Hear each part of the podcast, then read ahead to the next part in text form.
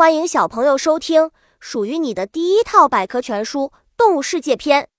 主播多云下的蛋，欢迎订阅。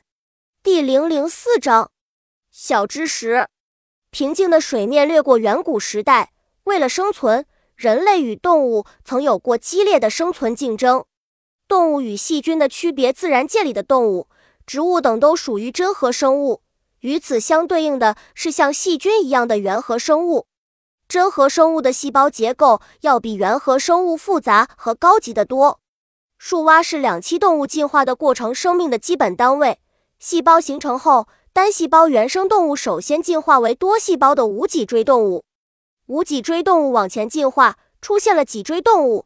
两栖动物是最早登上陆地的脊椎动物。动物与人类、人类和所有动物有着共同的生命起源。只是在后来漫长的演化过程中，走上了不同的演化之路。动物是人类在地球上的生命伙伴，与人类的生活有着千丝万缕、密不可分的关系。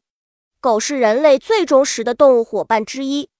本集播讲完了，想和主播一起探索世界吗？关注主播主页，更多精彩内容等着你。